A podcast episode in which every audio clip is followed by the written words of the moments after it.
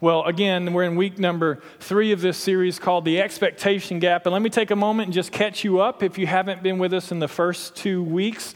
Uh, we're talking in this series about the gap between what we expect in life and what we actually experience in life. And unfortunately, for many of us, our experiences don't always align with our expectations. And so we're left with a gap. In week number one, we talked about what to do with that gap.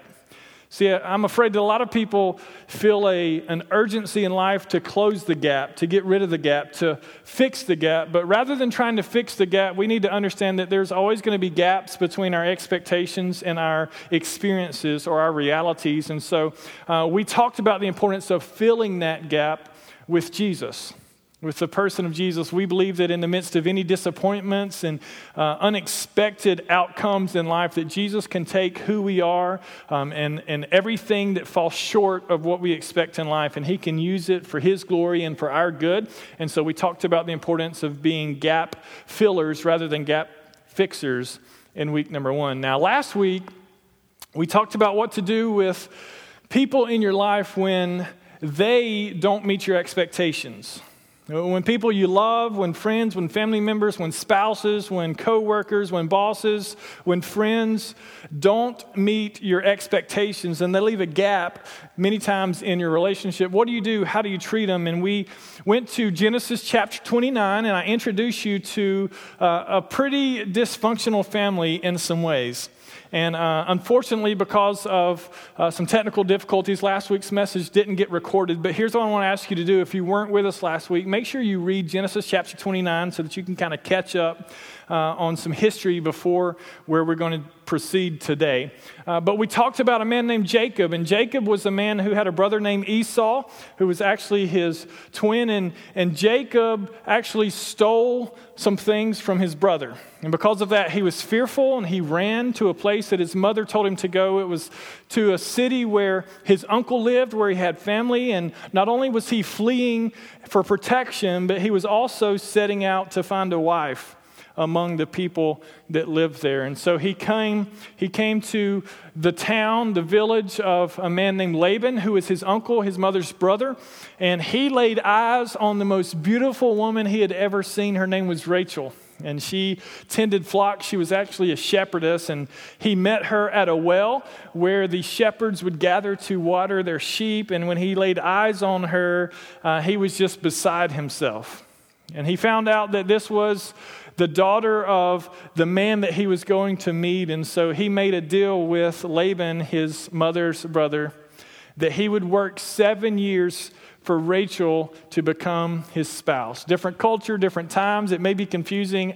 I understand that. But he had an agreement with his uncle that he would work for him seven years in exchange for his youngest daughter, Rachel, who was absolutely drop dead gorgeous. And so seven years flew by in the life of Jacob because he was so in love with Rachel. And at the end of the seven years, he went to Laban and he said, he said, My work is complete. I've held up my end of the bargain. It's time for me now to claim my wife, and it's time for you to give your daughter to me in marriage. And so a big wedding was planned and family members and friends gathered to celebrate the union of Jacob with his new bride. And the festivities got a little out of hand. Apparently, I don't know, maybe there was lots of drinking. Something happened because when Jacob woke up the next morning, he rolled over to see the woman that he had just married wasn't, in fact, Rachel,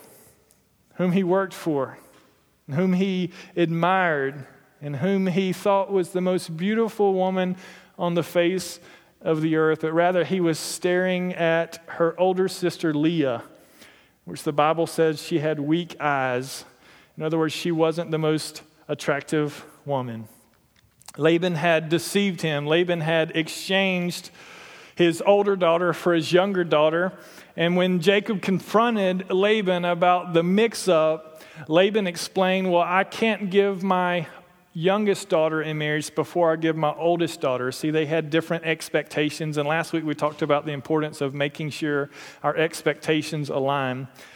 But Jacob was so in love with Rachel that he agreed to work another seven years so that when he completed what was called the marital duties, the week of the wedding festivities, when he completed that with Leah, he in turn would also get Rachel, and then he would stay and work another seven years in exchange for her. So, seven, 14 years he works for this woman that he loved, but he's now got two wives. Crazy story, I know. We called last week Expectations Gone Wild. Now, today we're going to build on that. We're going to see what happens next in the story as we progress in the life of Jacob with now his two wives that he is married to. One he loves most, that's Rachel, and Leah is just kind of the one that he felt stuck with. Now, today we're going to talk beyond how to deal with others in our lives who don't meet our expectations. And we're actually going to talk today about what to do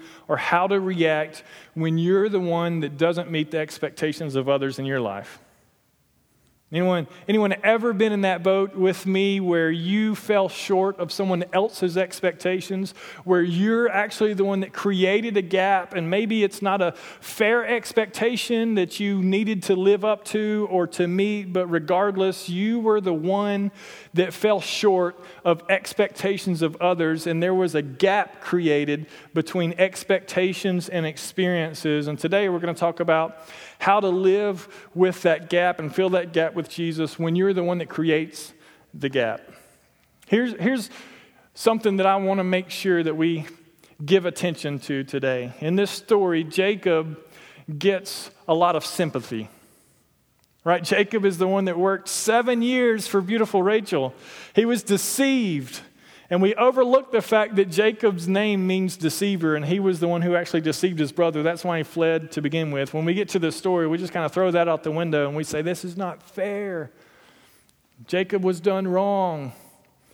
He should not have been treated that way. And so we give him lots of sympathy. And then, and then our heart goes out to Rachel. I mean, Rachel is the one that Jacob pursued for seven years, she expected to be married to him, and now she is kind of playing second fiddle to Leah, who her father actually gave before her to marry the man of her dreams when she thought that she would be the one. And so we, we kind of give sympathy to Rachel, we give sympathy to Jacob, but Leah oftentimes gets left out of our world of sympathy and of, of the spotlight uh, of the characters in this story who deserve the most credit. She was married to a man that didn't want to be married to her, and it wasn't her choice to be married to him. Her father essentially gave her in marriage, forced her to marry a man that she didn't expect to marry. She was dealt conditions and circumstances that she didn't choose, that she had to live with. And she now has a husband who doesn't admire her the way he admires her little sister, who is also married to her husband. And the Bible makes it clear that Jacob looked at Rachel differently than Leah, and so Leah had to live with the reality of having a husband who thought her younger sister was more beautiful, who got more attention, who I'm sure took the fun trips and got to experience the grand things in life while she was stuck at the home, probably doing chores that he didn't think were so important. And she has this reality that she never expected. But we sense at the end of Genesis chapter 29 that she has a longing to be for Jacob what he really wants. That she has a longing in her heart to be accepted, to be loved, to be embraced as his first wife, as someone of importance in his life. And, and we're going to see at the end of Genesis chapter 29, what unfolds, starting in verse number 31, it says, When the Lord saw that Leah was not loved, can you imagine being forced to marry a man that doesn't love you? And the Lord saw that Leah was not loved, and he opened her womb, but Rachel was barren. In other words, the Lord blessed her with fruitfulness. She was able to have child, but Rachel was barren. It's kind of an ironic twist Having children in this day was extremely important, and especially having a son, a boy, was extremely important in this culture. And the very woman that Jacob loved and admired the most was unable to have kids. But the wife that he got stuck with, that he didn't agree to marry, that he was deceived into marrying. God blessed her and made her fruitful and allowed her to bear children. Isn't it ironic in life how those of us who may not feel like we meet expectations of people in our life are sometimes blessed in ways that they don't see? That sometimes we feel as though we don't meet expectations, but the reality is, is that we have the potential to bring fulfillment in relationships when the people in life that we long for acceptance from most don't even see what we have to offer. Verse 32 So Leah became pregnant and she gave birth to a son. This should be an incredible experience. A father embracing his first son, his wife is giving him a son. She named him Reuben, for she said, It is because the Lord has seen my misery. Surely my husband will love me now. Can you just feel the frustration in her heart? The Lord finally, He saw my misery that I wasn't loved and I'm now had a son. Surely my husband will love me now. You ever had a relationship where you felt like you had to do something to earn love, to earn acceptance, to earn someone's attention. If you're like me, you've probably experienced times in your life where you just wished you could be good enough or do something right enough so that someone that you long for affection from would give you the attention, the love, the acceptance, the affirmation that you need in life. So she named her son Reuben. God, you've seen my misery, and surely now Jacob will will love me. I've given him a son, and Rachel can't give him a son, but it doesn't happen. Verse 33 She conceived again, and when she gave birth to a son, she said, Because the Lord heard that I am not loved, he gave me this one too. So she named him Simeon. Still in grief. I've given you two sons and still you don't love me. I'll name him Simeon because the Lord sees my grief. This woman who is bearing children for a man is finding a man that doesn't accept her still, though the wife he loves truly can't do for him what Leah has done for him. Again, verse 34 she conceived, and when she gave birth to a son, she said, Now at last my husband will come attached to me, because I have borne him three sons, and he was named Levi. Levi, you represent that moment in my life when finally your father is going to embrace me. I've given him three sons, and surely that's enough for him to love me. Surely that's enough to meet his expectations. Surely that's enough to grab his attention and his affections. Surely at this point, I will become the wife that I've always wanted to be, but still, she doesn't meet the expectations that he has in a wife. Her little sister does. And though she's had three children, three sons for this man, she still finds herself vying for his acceptance. You know, I hear stories from time to time of, of people who long for attention, who long for affection, of children who grow up in broken homes and children who grow up in dysfunctional homes. And they long, they're starving for attention. And, and many times they act out, they do things to try to capture the attention of others. And this is Leah's heart Though she's not necessarily childlike in her approach, she's saying, I am doing for you what no one else has done for you. Surely you will give me what I need. We all need that love. We all need that attention. We all need that affection. Many times we don't find it from our bosses, from our friends, from our spouse, from our children, from our parents, from our teachers, from our coaches. And we live life in such a way to try our best to do what's necessary to gain the attention that we want most because we want to become what someone in our life expects. We want to fill that gap with deeds and actions and circumstances that will convince someone that we're good enough, that we're worthy, that we have what it takes to meet their expectations. And it's a lifestyle of bondage.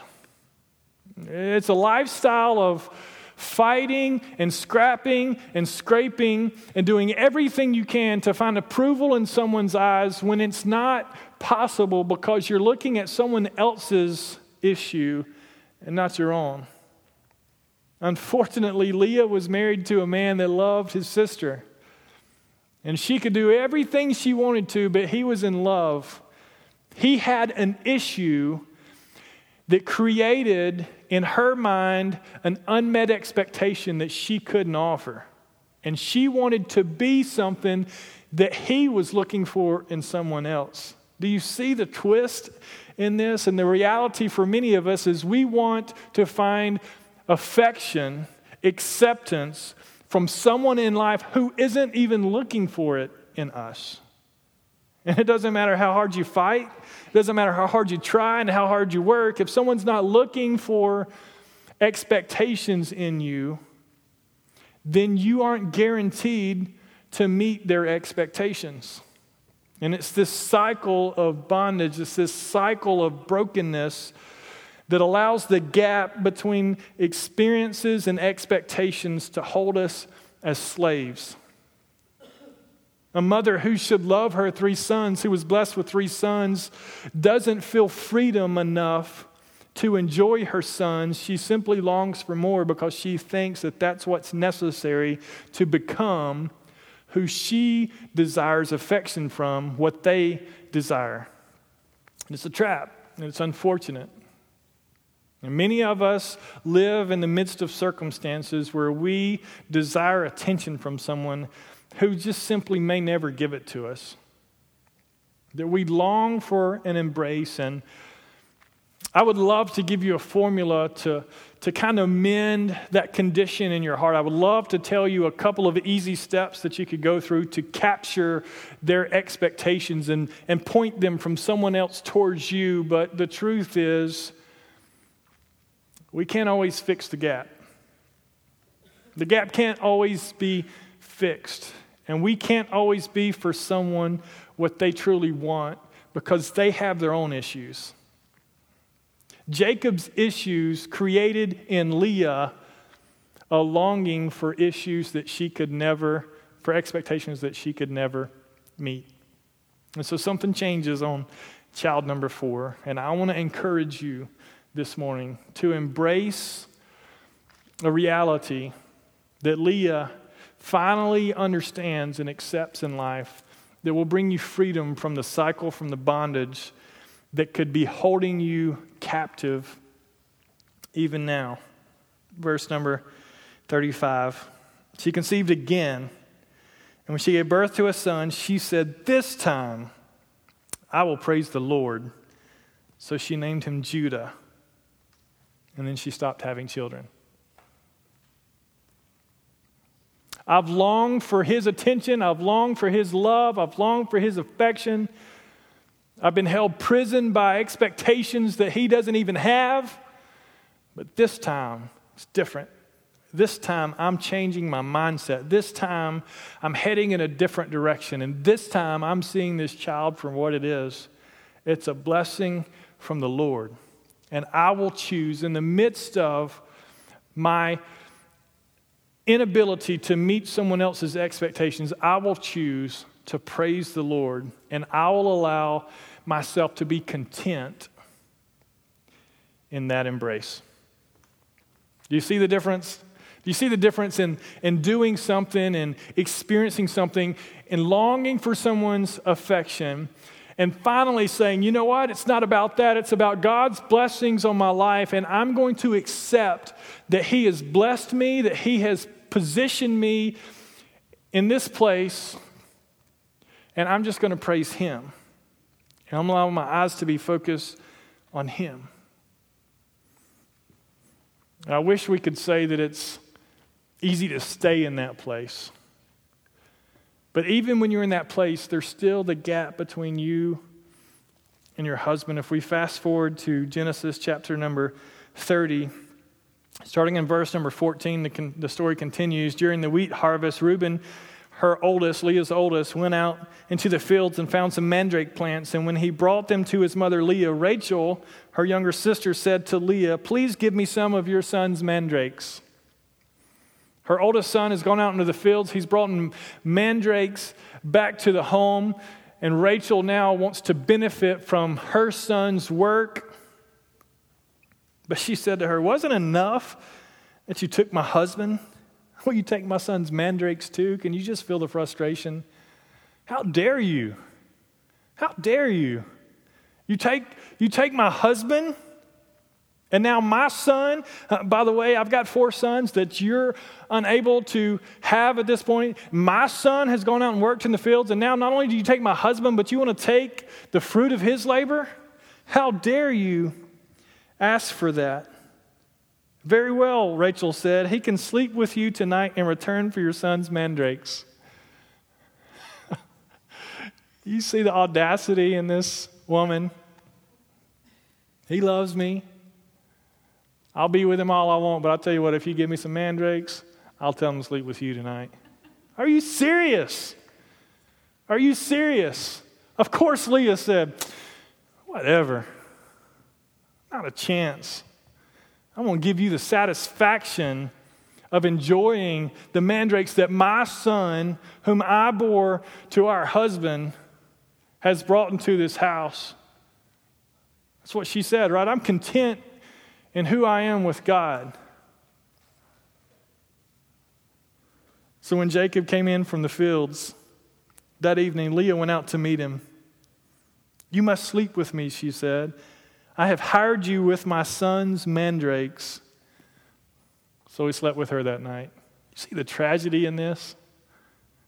You see a tragedy in a woman that's convincing her husband to sleep with her because she hired them with something that, come on.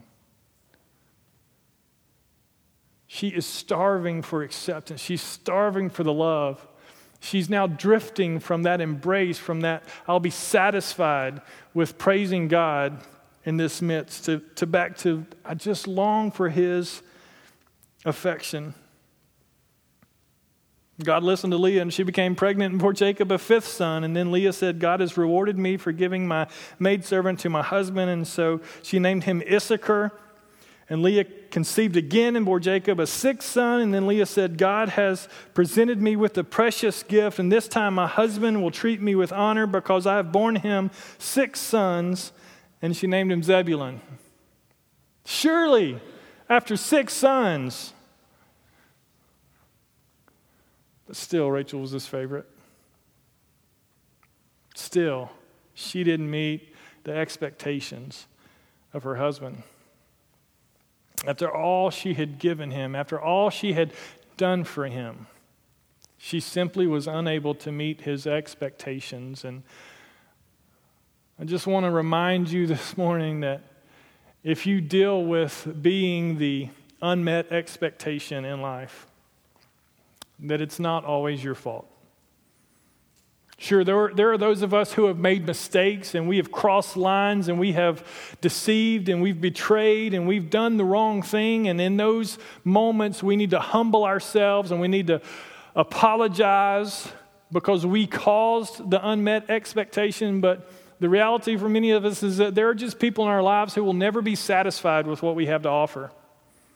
And we can fight and we can scrap and we can try the best that we can to do what we think they want most.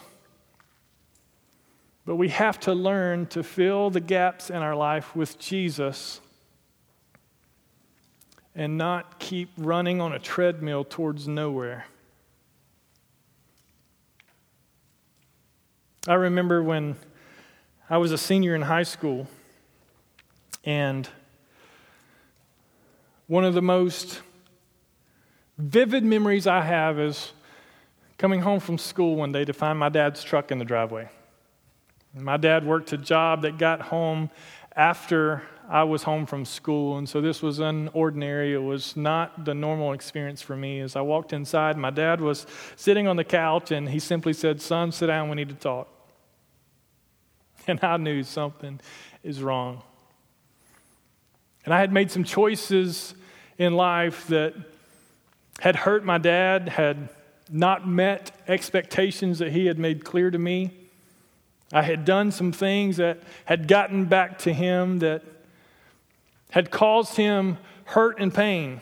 He was disappointed in me. He had taught me better than that. He had trained me not to do those things, yet I did them anyway. And I sat for seemingly days listening to my dad tell me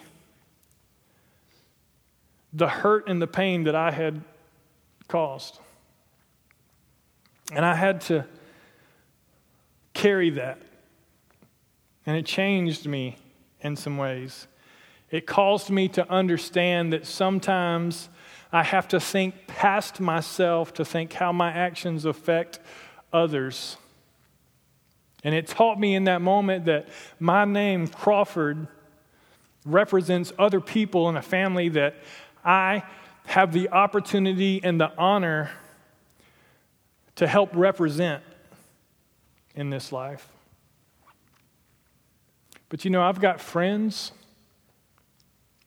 who didn't really even do anything wrong, and they had conversations with their parents about how they weren't good enough, about how they should just be like someone else. I wish you were just like your older brother. I wish you were just like your friend. I wish that you could be better.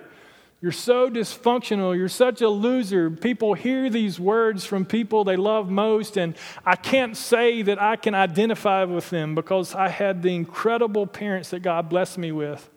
I know what it's like to cause the gap but I don't necessarily know what it's like to fight for the attention, for the love of someone who simply isn't willing to give it to you. And so my heart goes out to Leah. My heart goes out to some of my friends whose parents never came to ball games, who asked if they could ride home with me and my parents because they longed for attention of someone in their life that would accept them, that would love them, that would embrace them. They just couldn't find it, no matter how hard they tried and how many points they scored and how well they did on the test. It just wasn't there. And then I became a pastor and I realized that the reality in life is that we will never meet the expectations of everyone in our lives. I've had countless conversations with people who have expressed disappointment in me because I didn't meet an expectation of theirs. And I've got pastor friends who've shared with me the exact same experiences. No matter how hard I try, no matter how great I thought I was doing and accomplished something, there was always someone that let me know that it wasn't good enough. And I read just this morning, in fact, an article where a 69 year old pastor committed suicide. He had pastored long and hard. He dealt with depression. And his son, in this article, described his father dealing with this ongoing depression that likely was caused from the unmet expectations that he bore the weight of. I'm not immune to it. You're not immune to it. You've got the, the boss that just has a favorite for whatever reason. You've got the coach that just has a favorite for whatever reason. You've got the, the parents who just seem to have a favorite for whatever reason, and you never feel like you can meet that expectation. And like Leah discovered, though she lost her way afterwards, we have to learn to stop searching for acceptance from others in our life and accept that God has us where we are and learn to praise Him in the midst of the disappointments. I love Galatians chapter 1, verse 10, where the Apostle Paul is writing to the church at Galatia, and he makes this statement. It's a question that I want you to ask yourself today. It's a question that I've been asking myself this week. Am I now trying to win the approval of men or of God? Am I trying to win the approval of men or of God? Or am I trying to please men? If I were still trying to please men, I would not be a servant of God. Understand this from one of the greatest Christian leaders ever to walk this earth. You can't be a true servant of God if you're simply seeking the acceptance of man. They don't go together. And you need to learn to be free from the unmet expectations that you feel the weight of causing because who you are is who God designed you to be. And He's not like a father that'll turn his back on you when you're not good enough, when you don't perform right, and when you don't do the right things. And He's not like the father who will turn his back on you and shun you because of the mistakes that you make. He loves you for who you are dirtiness and all, shame, guilt, everything that you carry in life. He loves you. And He's the one that we should seek the approval of. And you say, well, why should I seek the approval of Christ and not man? And I simply want to submit to you because Jesus knew what it was like not to meet the expectations of people in his life. How tragic is it that God loved the world enough to send his only son, Jesus, to the earth to die ultimately, to pay the price for sins that he never committed. He lived a perfect life and he died an incredibly difficult death on a cross, tortured by Romans. And there were people in his life that couldn't see what he had to offer that he wasn't good enough. Scripture tells us time and time again that the religious leaders of the day, the Pharisees, the Sadducees, criticized him openly and publicly for being the Son of God, for claiming to be the Son of God, for the actions that he did on behalf of God the Father. He had a last meal with his disciples during the feast of Passover, and at this meal, he identified there's a betrayer amongst us. And a man named Judas basically said, well, well, you're not talking about me, are you?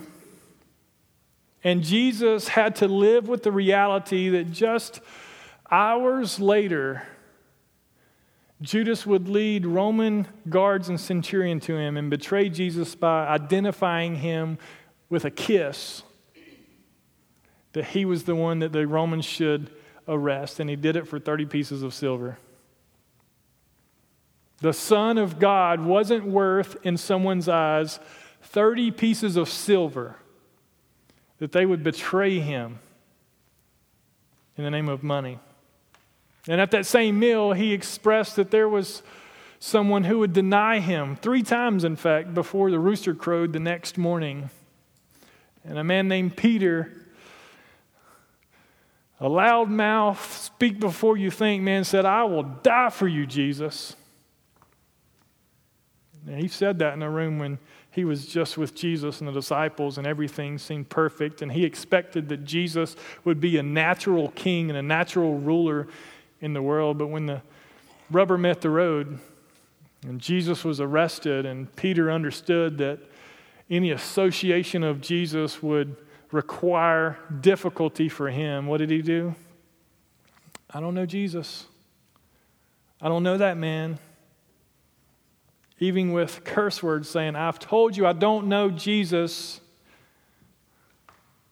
The Son of God wasn't worth someone's reputation who claimed to be one of his closest followers in life. Are you kidding me?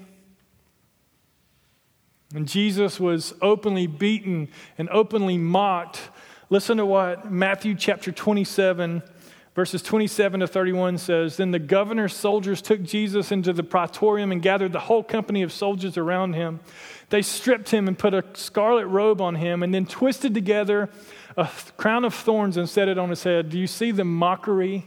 Oh, you claim to be the king of the Jews. Here, here's a robe after we beat you. Here's a crown, a crown of thorns that they pressed into his skull and set on his head. And they put a staff in his right hand and they knelt down in front of him and mocked him. Hail, King of the Jews, they said. They spit on him and took the staff and struck him on the head again and again. And after they had mocked him, they took off the robe and put his own clothes on him. And they led him away to crucify him, to kill him. Are you kidding me? I've come in the name of love. I've come because my Father sent me for your behalf, for your sake. Because you're lost in your sin, you're lost in your ways, and I've come to redeem you. I've come to make a way for you. And you mocked me for claiming to be a king. You spit on me. You beat me. You strip me of my clothes. And you lead me to a hill where you will ultimately murder me for doing nothing wrong. See, I believe that when Scripture says that Jesus was the Word and the Word became flesh, that when Jesus came to the earth, he was fully God and he was fully man. I believe that there was some longing in his heart on some level that said, Why won't they just accept me? Why won't they just believe in who I am? Why do they treat me this way? How can I be for them what I came to be for them when they don't even see what they need? And he went to the cross, and his, his hands and his feet were nailed to a cross. And he dealt with the reality that there were people in this life that just didn't accept him. And then Luke chapter number 23 blows my mind.